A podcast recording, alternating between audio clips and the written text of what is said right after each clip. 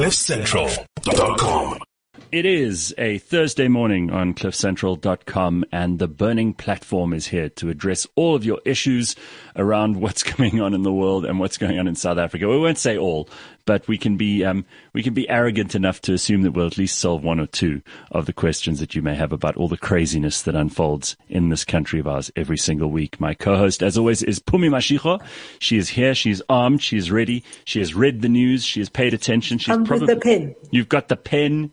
Pumi's, Pumi's rearing to go. So, we've got lots to talk about this morning, and we are joined by two star attendees, two people who have been part of the conversation for a very long time and who people love to hear from. When I say people, I mean you if you're listening, because we get the messages that you love hearing from these two. So the first is Leeto Nthoba, who of course is joining us from the deep free state where nothing works, but he always has uh, reason to give us uh, something to laugh at, and he always gives us a lot to worry about. In fact, more the latter than the former. But nonetheless, he's a, he's a realistic human being, and he brings us lots and lots of inside info about what's really happening on the ground.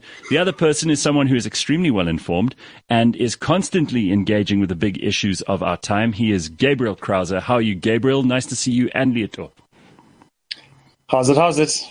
Good. Morning, Gareth. Thank you, gentlemen. Thank you both for making yourself available to us today. We've got a lot to get into. Um, just in case you don't know, uh, we've we've got the, the, the state of disaster at an end, or is it? Shall we start there? Leeto, what do you think? Are, are, are you feeling free now that the state of disaster has been lifted? Uh, it doesn't matter. Like, so where I am in the part of the country, like, it's either you were strictly adhering to what the president was saying, like all the time, wearing your mask and being a good citizen, or you weren't doing it at all, right? And the the Welkom and the Northern Free State, by and large, didn't experience any COVID waves. Not more than 400 people were admitted to hospital. So COVID probably didn't really happen for us here. It wasn't a reality, so we don't care. But I think um, the the draft regulations that you see that are being proposed, right? A lot of people are having a problem with them, but I still see a little bit of why the rationale behind trying to extend those regulations to um, where we are now. So the problem is with the health sector, especially in small towns you can't go directly to hospital. So if mm. I want to go to hospital, I have to go to the clinic first, right? Right, and then get referred to the hospital. The problem is in these small towns like Welkom is that at the clinic, if 40 or 50 people default on their ARVs, right? Mm-hmm. That sticks up the line for two or three days. So the people with diabetes only get their medicine three days later and they're already tapped out. The people who have all other ailments. So the people who default then need government intervention and to be forced into their medication, just like the TB defaulters. So I, I, get it, but I'm still very cautious. You know, you always have to be cautious about government regulation and how far they'll try to force it down your throat. I understand where they're trying to go with it, but it scares me nonetheless. Well, Gabriel, you've been writing uh, quite a lot about this, actually. You've had quite a lot to say. Let me just start off with Congo Chris's comment. Your beard is magnificent this morning. Thank you. What a way to start the day. so, what, what's, uh, what's your take on this state of disaster ending, or has it? Well, the, the disaster has officially ended, but the lockdown continues. Uh, the lockdown measures that are continuing are the 50% limit on business capacity, 50% limit on religious place of worship capacity, uh, vaccine passes for large outdoor gatherings, and mask mandates for all public places indoors. And they not only continue under the Disaster Management Act regulations after the disaster for 30 days in this transition period Leeto was referring to. They also sit in the National Health Act regulations that are being promulgated at this time. Mm-hmm. Uh, public comment is still uh, open until for another week, another seven days.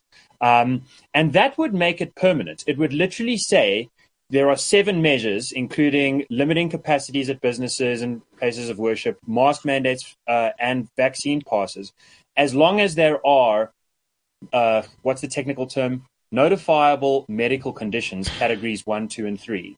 And that includes uh, measles, TB, coronavirus, novel influenza A virus, and a host of other respiratory pathogens mm-hmm. that are never going to go away. So those regulations would literally make the lockdown permanent.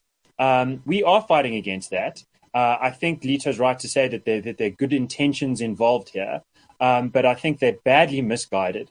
Yeah. There's no scientific evidence to support what these proposals uh, aim to do, and so we're trying to stop it. We've we we made a submission last week against the transition um, post disaster lockdown measures, and we'll be making another submission uh, against the National Healthcare Act regulations, and various other people are are um, battling it too in the court of public opinion, and I'm sure many are going to be going to the ConCourt. Um, in my opinion, I'll finish by saying, you know, last year we said that Nkosazana Dlamini Zuma, as COGTA minister, was being irrational in the way that she was mm-hmm. dealing with the pandemic, particularly related to the elections, which she said we as South Africans are are too vulnerable to be able to partake in during a pandemic. Right. Uh, that turned out to be completely wrong, as predicted by all of the scientists who spoke out at the time. Um, and she was deemed irrational by the Constitutional Court. I think she's looking at a similar situation again. But what else, is, Phumi, what else are we going to do with her? She doesn't really have a job now that the national state of disaster has ended. What do we do with this woman we have to pay? We have to give her a job. Clearly, she's on the payroll. We have to find something for her to do. You know, the thing I'm, I'm always fascinated by is public opinions and public engagement because all of these bills says there's you, you know you, the public participation aspect of it. But no one ever knows where to go for that public participation. Like there is no communication that says the public participation forums are at these civic centers but isn't that on purpose? isn't that on purpose pumi isn't that because they, they don't really want our input the policymakers don't and, really want us to get in, interfering in their business. And that is exactly where we should be interfering. That is exactly mm. where we should be vigilant and looking out for those things and saying, where, where's the public participation in my area and showing up? Unfortunately, gonna... yeah, there, there, there's no formal. There's no formal organized. Uh, uh, there's no tent. It's not like the the EWC thing. So the only way to get involved is to find uh, some civil society organization or yourself, just like read up the stuff, find the email addresses, and then email the minister's um, secretariats effectively. Um, I, I, am happy to say that during the state, during the lockdown, during the state of the state of disaster, we we raised over fifty thousand uh, signatures um, in various anti-lockdown abuse petitions. Those were 50,000 different South hmm. Africans. You know, it's like a stadium you could fill. Okay. People who came out to say, we want the election. We don't want people being killed by the police uh, irrationally in that horrible way that happened at the start of the lockdown. We want the state of disaster to end when the uh, um, actual science supports that. Uh, and we want we want our government to act on the basis of reason. I think right. One of the things that disturbs me is the fact that we've got, uh, you know, scientists like Glenda Gray, Shabir Madhi coming out and saying that the, that the way we are wearing masks, the cloth masks in South Africa, show no meaningful reduction in transmission. That's a direct quote from a piece co-written by six uh, scientists uh, in in one of South Africa's news publications a week or two ago. So if the scientists are saying that, we're saying, like, what is the contrary evidence? Because I yeah. think ordinary South Africans want to follow what the experts say, but the experts with with the guns and the sticks and the sjamboks are saying you have to, you know, wear your mask, you have to do this, you have to do that. So the real expert should be the scientist. But we've been we've been led down the garden path, and, and I'd love to hear all three of you comment on this. Throughout this thing, we've been led by people who actually some of them admitted they didn't know the answers. I had more respect for them than the ones who claimed to have had the answers and then changed their position several times during the course of this. And by the way, I'm not talking about how new evidence might come up and that might make us think differently about stuff. But I mean, this is a headline from eNCA this week because you remember those ribbons that they would have on the bottom of the TV saying how many people had died and how many new cases there were. And that was the way we measured whether or not we were doing well against this. It's a terrible terrible way to measure whether or not the country's going to come out. This was an actual screenshot from eNCA this week. 685 new cases, two deaths. Now, I don't know whether that's meant to frighten people or not, but that to me is like a joke. When I see that, I go, two deaths? I mean, we, we lose more people to road deaths on a day than we do to that. And yet we're still in a state of national disaster just based on logic. And most South Africans have the ability to logically figure out whether something's nonsense or it's true. That headline is nonsense. And people realize most of these rules are probably nonsense now. If you've got 50% of the people in a, a venue, uh, which can accommodate an, another 50% of the people, who we try to kid? Corona knows the difference between 50% and 100%. It's outrageous. This is just an insult to our basic intelligence. You know, South Africans know how to calculate taxi money. We know how to figure out what the price of petrol is. Don't insult us by telling us that 50% the virus treats you differently. The people eating at the restaurant don't have to wear masks, but the people serving the food do. It's kind of outrageous. And I think maybe that's the reason that people are, have had enough. And they, in places like Welkom, they've never listened to Cyril in the first place. Yeah, I, I think you know the the one thing about South Africa is whenever anything happens, we love acting from places of fear, right? That's our default corner. Remember, even with the HIV pandemic when it started, mm-hmm. the first way to try to get awareness out of people was to keep them afraid, put them in this fear place, and then only do we want to act. The same thing with COVID, right? Um, those statistics that, that ribbon at, at the bottom there was a fear inducing um banner, right? And so that's why even like when when you follow it up, all of those deaths, all of those hospital admissions, and then when you look at places like Welkom, Odendaalsrus, Kroonstad, there's like one, six, three, four, and so you are like, wait, in the greater scheme of things, of the 1,000 people in four in Welkom, why is the whole of Welkom then? Like people used to were lined up outside of malls in order to get serviced. And I'm like, but it's only four people in hospital. Why are we standing in a line outside of a mall? And so you you think about it and you're like, oh, but fear is the one thing that was used to drive us um into being safe in this pandemic instead of information. Because I think information would have been better than putting me in a state of fear when people, only four people were in hospital in Welkom with this thing. You agree with that, Pumi? I do think, and this is the thing I was alluding to earlier with public information. One of the things that our government doesn't do. Pums, you frozen. just, on the word information. Uh, one like, of the things our, our government doesn't do. Pum. All right, so Gabriel, you pick up the slack while we wait for Pumi to come back on this one. Yeah, I mean, I, I, I totally. I sympathize, and especially because I spent uh, a lot of time in the Free State, um, where it did often feel like a very different world to to sort of Sandton or Cape Town. Uh, there was handshakes the whole time, and I think part of the reason, yeah, but here's part of the challenge, right? I think a lot of South Africans have figured out you don't have to follow the rules. Um, I smoked cigarettes the whole way through Dlamini Zuma's uh, saliva on the paper story of banning cigarettes, and I definitely saliva on the paper.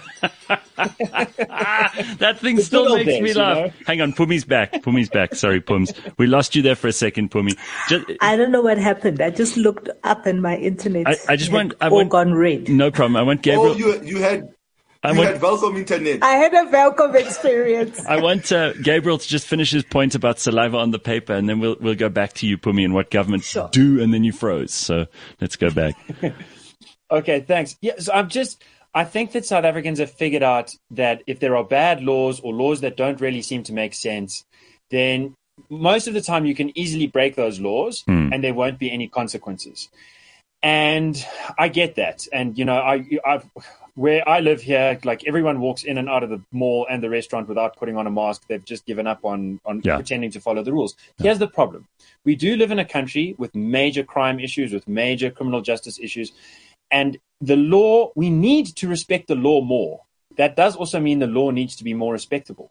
That's why I'm kind of inclined to to say take some of that rebellious energy and channel it towards the politicians to change the rules so that they are more respectable, so that we can focus on actually fixing the bad behavior that we need to fix.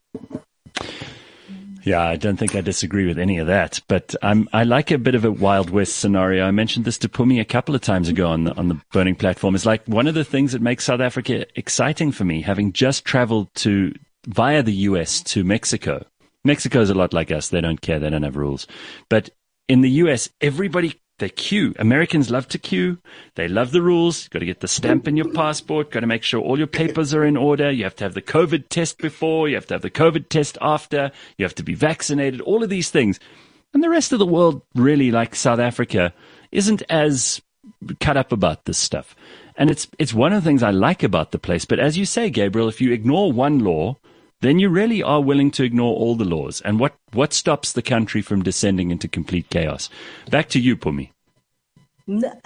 what I wanted to say is what we don't do very well is we don't do public information campaigns. You know, one of like the most famous uh, public information campaigns is that dumb ways to die. You've seen it, right, Karen? Mm-hmm. In Australia. Mm-hmm. We need stuff like that because people yeah. need to be taught and told what what to do because we're, we're we're not reading the um, judgments coming out of the constitutional court yeah. or whatever. We're not reading that stuff. So we need to be able to communicate on a mass scale to people and not fear induced like what Leah was talking about, but rather just communicate the don't litter. You know, they used to be like put it in the ZB can or whatever. But right. that's one of the things. And, and also, you know, Gabriel talks about South Africans are non-compliant by nature, but also like, do people really know what the rules and the bylaws are and what the, all of those things? That's why we need the public information.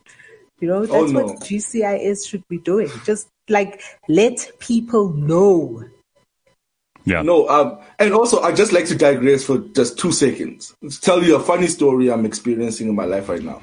So, as far as Gabriel is talking about the law, so there's a new way to extort people who work in the township, right? Somebody would do something wrong, you go stop them, and then they'll fight you, and then let you beat them up, take you to court. So this guy, he's beating a little boy. No, no, listen. He's beating up a little boy, right? I stop him he pushes me and he fights me. I'm bigger than him, so I beat him up. He takes me to court. In the mediation period, when they say, no, no, no, you guys go talk about this outside, it's just common assault, he says, oh, no, I'm willing to drop the case. This guy must buy me a cell phone.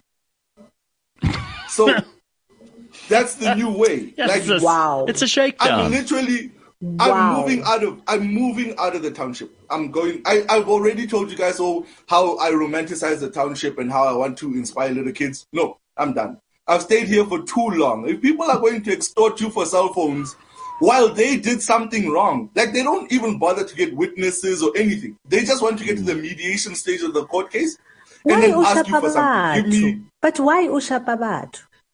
No. I you know what he was doing? He was beating up a little child, right? I stopped him. Right. Yes. And then he starts pushing me in the face and doing all sorts of things because he was trying to cash in. He saw the mo he saw his moment to say, Oh, new cell phone coming, an employed person is gonna fight me. And so Yeah. Dude, I, I like that as a category. Imp- an employed person. Here comes an employed person. Yes. No, no, like no. A... Six of my friends are going through the same thing. We're all going to court each one individually, and somebody's asking. Somebody asked um, one of my friends for Air Max um, sneakers. Um, his mediation was last week. And said, mm. no, no, no, a pair of Air Maxes. I'll drop the case. You'll be fine. You don't have to come to court anymore because they know when you're employed, you can't keep going to court over and over again. So they shake you down like that. They use the law to get stuff out of you. So I'm leaving. I mean, that does sound very American. Like the, the American stereotype of like the dude who like slips on his skateboard in front of the car and then he's like, oh, my neck is so sore. Mm. Ah, just give me some money. Oh, except, no, my neck's fine. Except Don't in worry. this case, it's not lawyers and civil law. This is like, no. uh, this is, this is ordinary people being extorted for doing the right thing. It's unbelievable. Unbelievable. it's, yeah. So you gotta love South Africa. But also, I think the desperation that comes with this period that we're in of, of high unemployment is going to be very, very scary. I mean, um, just this week there have been 10 break-ins in the neighborhoods adjacent to mine. So Jeez. we're going to that place. We are, get, get ready. So, Leeto, while we while we're talking about um, the the stuff that you're bringing to the, the, the, show this morning, you wanted to mention Sibongile Mani's case and that sentence. Um, we, we, are talking obviously about someone who was given that money from um, NSFAS and then she went and spent it. And I actually went into a whole thing last week and I got huge amounts of like opprobrium from my audience because I said, this is a young girl who's now going to go and spend time in prison. Obviously, she broke the law, right? And obviously, she stole this money, 800,000 Rand of the money that wasn't hers. She must have known she's going to be punished. But there was this rich businessman um, uh, who wanted to, Malcolm X, who wanted to pay 500,000 of that money and maybe reduce her sentence for a little bit. This is a girl who was studying at university. She, she might have had a future ahead of her. Now she's going to go to jail and become one of the underclass for the rest of her life. She's never going to get out of that. And we have this system where we are unbelievably cruel. It goes back to what we've been talking about so far. We're unbelievably harsh and cruel to those at the bottom of the pyramid who have no means of of finding alternate ways, and I'm not saying breaking the law or, or avoiding the consequences of their own criminality, but we seem to go really hard on drug dealers and on people who are petty thieves and that kind of thing. While those things need to be punished, the people who steal billions from the coffers seem never to even be charged, let alone sentenced and go to jail. We have this inverse situation in the country. Is that where you were headed? Because that's what I'm feeling about this Sibongile Mani thing. You know, like um, our just the justice system, right, should have other avenues other than just prison time and Yes. strict prison time, Yes. right? Where is the restorative justice part of our our justice system? Because this girl has an honors degree, right? And so you think about it, and you're like, so how how are we how are we trying to use her? Man, chain her to a desk somewhere in some department and let her work it off, right? But why are we imprisoning somebody? Why are we hmm. sending her to? Because literally, the prison she's coming to is in Kroonstad. Why are we sending this graduate to a prison in Kroonstad for five years and thinking that when she comes out, she's going to be a better person, right? Because right now there are avenues that could you, that you could use for her, but you don't use those. You're sending her to five years imprisonment, and people don't understand that prison in and of itself is the harshest place you can send a person to because of Definitely. the nature of what happens in these prisons, what people become, and how they treat each other. Right? It's you go to jail. It's animalistic. You have to learn a new way of living. You have to learn new languages, new ways to survive, new ways not to die. And so she's not going to be learning how to become a better person. She's just going to be learning how not to die and basically how to be part of the criminals in order to be a chameleon and she might adopt that for the rest of her life. And that's what we're doing. That's that's Right. where we are right now. And I'm so upset because many opinion makers were celebrating it. Somebody even said, "Oh, by trying to ask for for for a more reasonable sentence for her, it's a sign of our moral decay as South Africa." Really? This girl is a sign of our moral decay? Everyone else is a sign of our moral decay. The- The person who's Meanwhile, raping people, Bathabile Dlamini, Yeah. with the second count, right. the second count only has to pay half the fine. Yeah. Yeah. Suspended. Okay, but can that's I say, can I try and defend? Okay, so the person who said that was Mondli Makanya, a great, oh, I think an important editor in South Africa. And I think that there is a good point there. Um, when I think about our criminal justice system, probably the thing that offends my citizen sensibilities the most are the number of people that are facing detention without trial. Okay? Like, in that sense, apartheid is not over. Um, I, I, unfortunately, my laptop is resting on the Institute of Race Relations survey books, which have these statistics properly. And I can't quote it off the top of my head that well, but literally tens of thousands of people Yeah. have been sitting in jail without having the opportunity to go to court um, for for months and months on end. And some people, like hundreds of people, if not thousands, literally for over five years, Yeah. are sitting in Oh, jail um, awaiting their court date. I can- That I- is outrageous. I can speak to for that with, someone with who's been convicted to go to jail four years, let it get reduced to two years. sure. I don't know. I hear you. Like I want to be sympathetic, but I, and I and I think I can, justice- um, you know, I can speak to this, this, this awaiting trial prisoner thing. It was the most horrifying part of my visit to Kgosi Mampuru prison when we did an, a, a broadcast from there. I brought this up like three or four times in the last week in connection with this Bongile money case. Um, the awaiting trial part of the prison is the most terrifying because they actually share, like four people share a bed, right? So you got four people who are taking rotations on those beds. They are living in the most cramped conditions even imaginable. It is animalistic, as Leeto says. It's you're going to come out of there a much, much worse and more dangerous person than you go in. It is absolutely appalling what people have to go through. Remember, those are people who have not yet been sentenced. As you say, Gabriel, they have been in jail for sometimes up to five or more years, waiting for their court date. And we are treating these people worse than animals.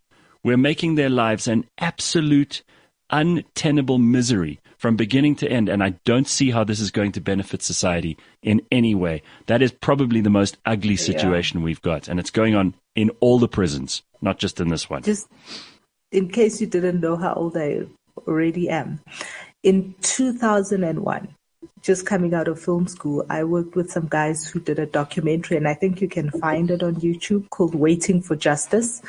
And it was exactly about this, mm-hmm. about the waiting trial prisoners. And this one was shot mainly in Sun City, in Diepkloof. Um, what, what do they call it now? I think they call it jo- Johannesburg. But something. still, Sun City, that's the common name. Yeah, that's what people call Sun it. Sun yeah. City is the common name. But I mean, the d- documentary was harrowing. I was young then, 2001, and just all of those interviews, all of those prisoners watching that kind of depravity, waiting for justice if you want to see it. It's an interesting documentary. All In right. 2001 already, this was a problem. All right, so Here let, we are, let, 20 years I've, later. I've let you have, have your say on on uh, the Sibongile Mani thing. I, I, want Gabriel to give us his say on Transnet and Eskom are appealing for exemptions from the BEE criteria. Now, isn't this ironic? I mean, two government parastatals saying this BEE thing, it's not really helping us to operate properly. How long until we stop with this farce, which is really just an enrichment scheme for the very, very connected uh, members of the ANC that we call BEE because then it makes all the, the black people who have no opportunity in this country feel like they've got maybe a chance somewhere, but they don't. Yeah, I think it's, uh, well, look, let's quickly go through the background, which is that uh, Business, otherwise known as Sakeliga, challenged the regulations promulgated by what I like to call our honest communist, Pravin Gordhan, in 2017 when he was um, finance minister. And those provisions said the following basically, mm. You're not even allowed to bid if you don't have enough BEE points. And the effect of that is you're not even allowed to name your price, is that we, the, the government and the public no longer has an ability to see to what extent is BEE costing more. Because some bidders are not even uh, involved in the process. The Supreme Court of Appeal struck that down as completely unconstitutional. The Constitutional Court agreed with the Supreme Court, although on a more narrow basis of reasoning. And that created the situation where all of the regulations for procurement, for the huge, for hundreds and hundreds of billions of rands of government spending every year, uh, as part of their, you know, 2.1 trillion budget. Mm-hmm. Uh, it might even be a trillion rand of spending. That the the the Dondo Mogajane, the Director General of Treasury, he said, "Now we don't know. Can we use BEE or not?" Mm-hmm. So you are not. So I'm giving you the advice not to buy anything. He literally said we must rather basically grind the the whole government to a halt, accepting still pay salaries, but like not fix any machines, not replenish any coal or diesel, not like do any of the hard business of supplying new textbooks to schools yeah. and universities. Cancel all of that if we are not allowed BEE, we're going to cancel all of that. We, as the Institute of Race Relations, said that's outrageous.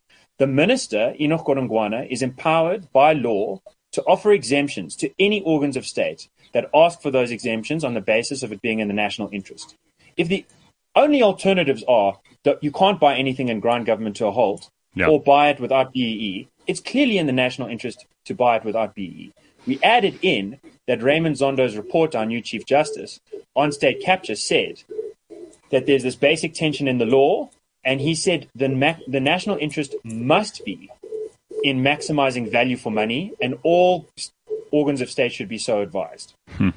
So Enoch Godongwana uh, maybe heard us. Uh, certainly Eskom, Transnet, and now SANRAL heard us. The first two appealed, uh, applied for exemptions uh, Enoch Godongwana granted those exemptions, and so they've been going on with new procurement business without this um, sort of layered cookie cutter race quota thing. Um, here's and and we think that's good for ordinary South Africans because taxpayers have no race. It's you know we all paying taxes. those of us who are, as Leeto said, in the employed person category. Um, and and and so we need to get best bang for buck for that cash, also so that there's more cash to help out the needy with social grants who really need it. Okay, and and and for and most uh, really poor people in this country are black. Um, so here's the problem. While there's kind of some progress at the moment, uh, Treasury has just tabled new um, regulations uh, under the Procurement Act, which would kind of undo some of this. Right. At the same time, Parliament has uh, passed the Employment Equity Amendment Bill, EEB, which is that thing that Ramaphosa has been promising for a long time more aggressive BEE. Yeah. What the EEB would do is it reintroduces the pre disqualification criteria, so you can't name your price if you're too white or something. And secondly, it gives the Minister of Labour, Thulas Nxesi, if- No, no, he's, Uh, no, the no, no, power- he's, he's just moved. Thulas Nxesi's just no, he moved. hasn't moved. He's, He he's hasn't moved. He's got double he's got two now. he's got But two. both Oh. Yes. Yeah. but so he still has the power. I hope uh, maybe he's getting a double salary. Nice for him. He's got the power to set race quotas nationwide for the private sector. And if you fail to hit those quotas after like the second or third offense, the the the offense, the the, the, the penalty climbs up to 2.7 million rand or 10% of annual turnover. Now there are going to be small business exemptions, but for medium-sized businesses or small businesses that have done well and, and gained jobs and grown, and then they can't uh, hit the quota, which he can set at his own discretion, it's basically going to drive them bankrupt. It sends a big, you know, uh, bugger off kind of message to local and foreign investors. It really does nothing for the 17 million people on grants or 29 million, depending on how you count it, for all of the unemployed South Right. Africans. It's uh, it's really really unfortunate. We're campaigning against that too. We've got like 15,000 signatures against it, and we have uh, made a commitment to to use all the legal avenues. We believe we can take that to the constitutional court using Zondo's arguments, using I'm- previous court precedents, and strike it down. But it's a difficult battle, and I think that if we lose it, it's really really going to cost South Africans harshly. well, Peter says, I think this is so great. Peter says BEE, B triple E in this case, is expensive racism, which I think is an interesting way to. What do you What do you say to this, uh, uh, Pumi? You go first. I'm I'm stuck on the honest communist, but Honest communist. What's that? having said that, well, he's not personally corrupt. I was saying Oh, Pravin. oh, oh, right. Okay. yeah, yeah. Okay, okay. I'm sorry. I take it back. Um, no, but I, I think This is, by know, the way, this is going to be the only show. This is the only show where you get punished for giving someone a compliment. Carry on, Pums. the, the, you know, the thing that we have to accept is that, and we spoke about good intentions earlier, even though there were good intentions in putting all of these um, regulations and rules in place, what it has created is we sit here today with South Africa being the most unequal society in the world. Yeah. and with all of the regulations in place, and that's why I'm saying to you, as you say, honest communist, I think uh, Trevor Manuel, Pravin Gordhan, all of those guys are to blame for where we are. They have created, and they and they are creating most unequal society in the world. So trying to make those policies more strict is not going to solve our problem. It's gotten us in the problem that we're in right now, you know? Well, So affirmative action, I, and I, I'm a beneficiary, right? So affirmative action worked at some point, but the horse is dead now. We need something else. We need something else. Yeah, we this- don't need more of the same thing that's gotten us into this problem. Right, and that's what Muzi, But that's what Muzi Kuzwayo was saying just last week on this show, and I would I would refer anybody who wants to hear what he said to go and listen to the podcast because it's very well put by by you and and Muzi Pumi. Um, and and what makes it worse is that this unequal society was already unequal to start with, and instead of making it a bit better, they've made it a lot worse. Yeah. Also, the middle of nowhere perspective of all of this, right? The Welkom perspective. So the mayor actually heard um, the IRR too, our new mayor who can't read, but he's trying his best. So he um he went to white businessmen and said, um, you guys seem to be thriving in Welkom, even though the situation is bad. um, here's some government participation. We're going to help you um, help us. So let's put our partnership together and take service delivery to the people. White businessmen come in, take tractors from the government and say, okay, we intend to use this and our labor force to help you with um, cutting fields and fixing pipes, and then proceed to go to the to only the white areas and not to the black areas. So the white areas of Welkom are looking good, and we're still smiling here in the bushes. So it's it's it's so it's a, so annoying because everyone is just nobody really tries to come together, and mm-hmm. nobody's making an effort. And I think that's the like these corners we love to put ourselves in. White businessman, black businessman, illiterate mayor, all of these are just compounding Awful. the problem Yeah. and the poor people are coming. That's my fear that they are getting restless, and one day we'll be we'll, we'll be writing exposés and saying, "But why are they rioting? South Africa is coming along so well." So I'm just uh, always depressed, but ever hopeful. I don't know. I don't know where to pick it up after that. That's that's just unbelievable. Okay, but uh, th- there is there is something we started talking about this morning with uh, JJ Cornish in our African analysis, and about Rwanda. And uh, you actually wrote about Rwanda on Monday, Gabriel. Um, so let's just let's just look at Rwanda because it's this it's this dichotomy. It's being held up by some people to be this paragon of you know kind of lawful um, and and and and rigid and and dutiful African behavior, and this is how the best the best leader in the continent behaves. But he's actually at the same time this really, really iron-fisted dictator who doesn't allow anything nearing free speech from either side. It's a it's a very interesting case study because those people in South Africa are always calling for the thing we started this discussion on: more rules. And we have those people in South Africa, you know. If they just had more rules, if we had the death penalty, then there wouldn't be so much crime. those people. If we just had everybody being checked every time with their IDs and their passports, if we just threw out all the illegal immigrants, all those people, right? Those are the people who say, oh, more rules. Then you get a Kagame. And it's not a pretty picture. And then there are the There's who, no such thing as a benevolent dictator. Right. Then there are those people who say we want no rules, and you end up with a Burkina Faso. So we, we're stuck between these two horrible extremes. What is your feel on, on Rwanda? Uh, you're on mute, uh, Gabriel. There we Sorry go. about that. Yeah, go for it. So I um I I spent some time in Rwanda as a teenager. Uh, my sister worked there for a couple of years, and This was post. sort of this was post this the this the civil war. uh, yeah, sort of a, a twelve years after the genocide. Okay. and I I I was lucky to go and visit her, and um, actually during Genocide Memorial Week, um, which is an unusual time because it is a time where public debate is is more tolerated.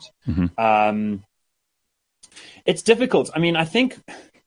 It, it, it, it is very difficult. The the most harrowing experience that I had there was was going to a little a school, a technical school outside of Butare, where just as we were having our election in 1994, literally on the day, I think it was on the day that the IFP sort of said, okay, we'll get on the ballot, which effectively ended the People's War, and those stickers were being put there. And it's like, uh, okay, suddenly the political deaths are coming down, and, and, and, and we are going to go forward with this, uh, with this election.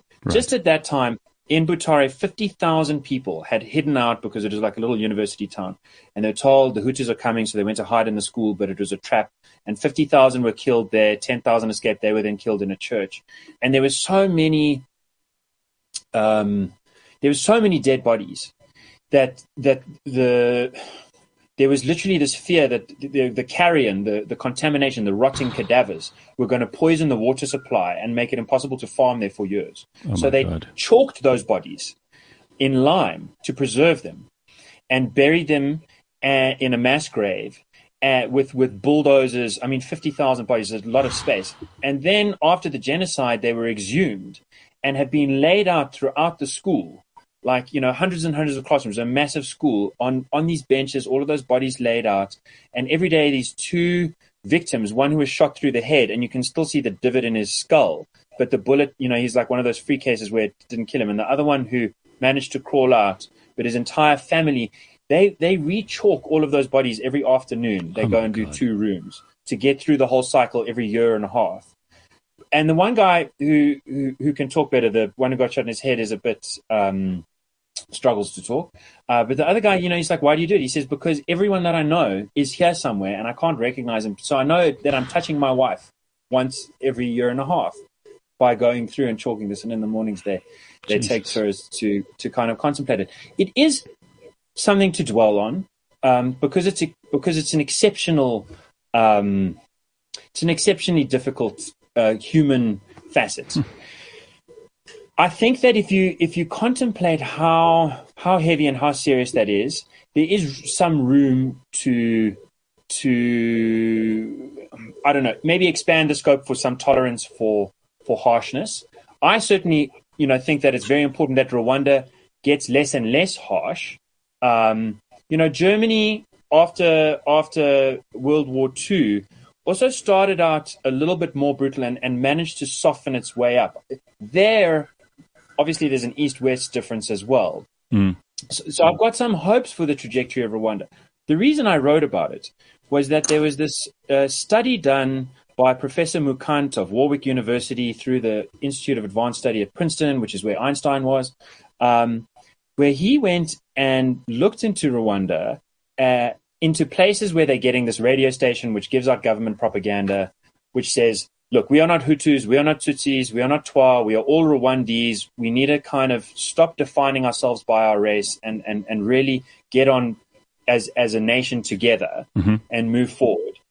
And then they looked at the villages because it's such a hilly country that don't get that radio signal. And they did these deep psychological tests, trust games with strangers, um, you know, uh, uh, social salience tests where you basically see a picture and a quote, uh, and then five minutes later you test. If someone can't remember who said it, do they at least remember he was a Hutu or a Tutsi? Or if they can't remember, they completely forget. Uh, they did these kinds of tests and they found people listening to that radio station trusted each other as much across races as within races. Whereas people who weren't listening to that radio station still had a much stronger in group trust within their races and across groups a, lot, a very high distrust. So what I find interesting about that is it does signal to me that nation building, I mean, as they put it, it's the first qualitative study to show that like government nation building propaganda can actually work at Can a very deep level. I think that's important, not because it should encourage more harsh rules. Exactly the opposite. Not because it should encourage the government to go and do this. Exactly the opposite. Because it should encourage ordinary people to engage in that kind of thinking with one another in public. Wow. Leave the government out of it because they have they are going to get it wrong. They're going to be Procrustean. They're going to use an iron fist, and ultimately, what that means is they're going to crush the opposition. When What do corrupt you people are doing bad things, you need a good opposition. But ordinary people can partake in it. And What do you it think of that, for me? really I mean, that's that's powerful stuff. listen, nation building, and that's why earlier when I was talking to you guys about the fact that we need more constant communication about all of these, that works. It works, right? Mm. America is a ta- is a case and testament for that. Nation building and and communicating to people what you- what you what you want them to be like, how you you know what the the ideal state Yeah. is works like there's but but Paul Kagame has been the president of Rwanda for 21 years Yeah. guys. And and the problem with that is that people become complacent right? So when you are in a position for too long as we see now with our current government is people take it for granted. This is and and his brutality his brutality on against his people is unmatched so if you're in rwanda if you're if you're if you're in the capital city everything is great but just 10 minutes outside of the capital city, people are living a completely different life. That is the problem. There is no such thing as a benevolent dictator. Um, and I think also Africans, eh, black, white, whatever you are, we all love the hardman leader. We do. We love them. You're right. And it, it's it's annoying because at the end of the day, the the people right? I also agree with this thing that the people are the ones who do. But sometimes these leaders are so influential to the people that they they assist us in building the bridge, the, the, the fences that keep us apart. I'm part of this rainbow kid generation, right? The first ones who were brought in together in grade one, two, three, right? And I learned how to talk across. I learned how to speak to white kids, to Muslim kids, mm-hmm. to different kinds of kids and build my worldview. And that's where my spirit of trying to find more information about others in order to be more efficient in communicating with them comes from, right? Right. And my tolerance for other positions. But the problem is, if you come to places like Welkom, the leaders then become more and more influential in helping you build defenses. Oh, the blacks are coming. Um, these ones hate you. Um, mm-hmm. these ones put you in these positions. And so literally somebody in Welkom has never interacted with white people except when they go into their shop. They, they've never sat down and spoken together. They've never sat down and discussed the issues that the town is going through. And so our illiterate mayor can still mess everything up and nobody really holds him to account because we're not united. Accountability only works when a united people tell you you're wrong. If other people still have hope you're going to be right, but, then but but Leeto, you know what? We have a perverse incentive structure for our politicians because we want them to represent those parts of the whole which are diametrically opposed. We want the EFF protesting outside the Rupert farms because for the people who like the EFF and don't like Rupert, this is their this is their their lodestone. This is what draws them. For the people who like Rupert, it's like, oh, those EFF protesters. Those are the white business people. So we want to splinter ourselves off into these different groups, and it benefits the politicians because for them, the more they can divide us, the, the more unhappy they can make us about each other, the more we're likely to go and vote for them because we hate each other. But there's a soap hope. opera. Hmm. Yeah, but there's hope. They are eating each other alive right now. So yes like I said, yes. whatever happens, whatever happens in these small towns will translate to you guys in the big cities later. Mm-hmm. So the big issue that's happening in the Free State right now is that they are all renewal. Everyone is renewal, right? The youth league are fighting each other on mm-hmm. a weekly basis, trying to steal branches from each other. Now, the one thing that happened to unite the youth against the old people is that they took an SABC journalist from the SABFM and made her the spokesperson for the premier. And the youth stopped biting at each other and are all saying the premier must go and old people were tired of you. And so the problem is they're starting to do to each other what they did to us. So the young unemployed people had always been crying that, guys, but you guys, this is nepotism. There's a problem with what you're doing. It's cronyism. And they will say, no, but you just need to be a comrade. Just sign the form, right? And now they're doing that to each other. And so that is where the ANC is starting to slowly unravel from even its own tales that they tell each other, right? This through the eye of the needle fable yeah. that uh, Mbalula sort of put forward. And so that's where you're going to start seeing the ANC. They're going to start to generationally eat each other now because the youth are tired and the old people are lethargic. And I'm proud of us for having avoided assiduously uh, Cyril's uh, boring provincial conference that he had this week because I don't think anything of any value. None of us, uh, if, please correct me if I'm wrong and jump in here if you want to, but none of us really regard that as being a seminal or interesting discussion at all. It's all about the survival of the ANC, and nobody's really that. In, no one's got that many dogs in the fight for the ANC anymore. You know, right? you know the thing that we keep um, distracting ourselves with when mm. it comes to the ANC is there are a lot of people that think we are unable to vote against the ANC. And the reality is that people don't have a problem voting against the ANC. What they do have a problem is they don't know who to vote for on the other side. So mm-hmm. they stay away from the polls. And this is something that, you know, like the opposition parties don't like to talk about this. But when you have 25% of people who are eligible to vote showing up to vote, the problem is not just mm. in the ruling party. The problem is also what are the alternatives? Mm-hmm. So people just don't show up to vote. And yeah, this is like, the problem with democracy, right? Is it's the rule of the many who vote. Yes, like that's the main criticism to the to the opposition. I was telling them here to say, none of you can beat someone who can't read or write their name. That, that's that's the guy who won here. That is some indictment. I mean, that is really embarrassing. Sure. And I told them exactly. I'm saying the problem. Leave the ANC alone for two seconds. Stop telling them about their faults because you're Yeah. just telling us how weak you are. Don't tell us they're thieves. Don't tell us they're illiterate. They can't write. Don't tell us about their faulty deployment policies. What are you doing that the thieves are beating you? Why do people trust thieves more than you with their vote? Ah, that's exactly right. Exactly right. I couldn't agree more. Okay. So, anything you want to throw in as a last uh, thought here? Because it's not often that we have uh, Leeto and Gabriel and Pumi in one show. So, go ahead. Um, Pumi, you could go first and we'll close off with our guests. No, no, you go first. Anything you want to throw in that was valuable, interesting, that you thought needed a comment for this week?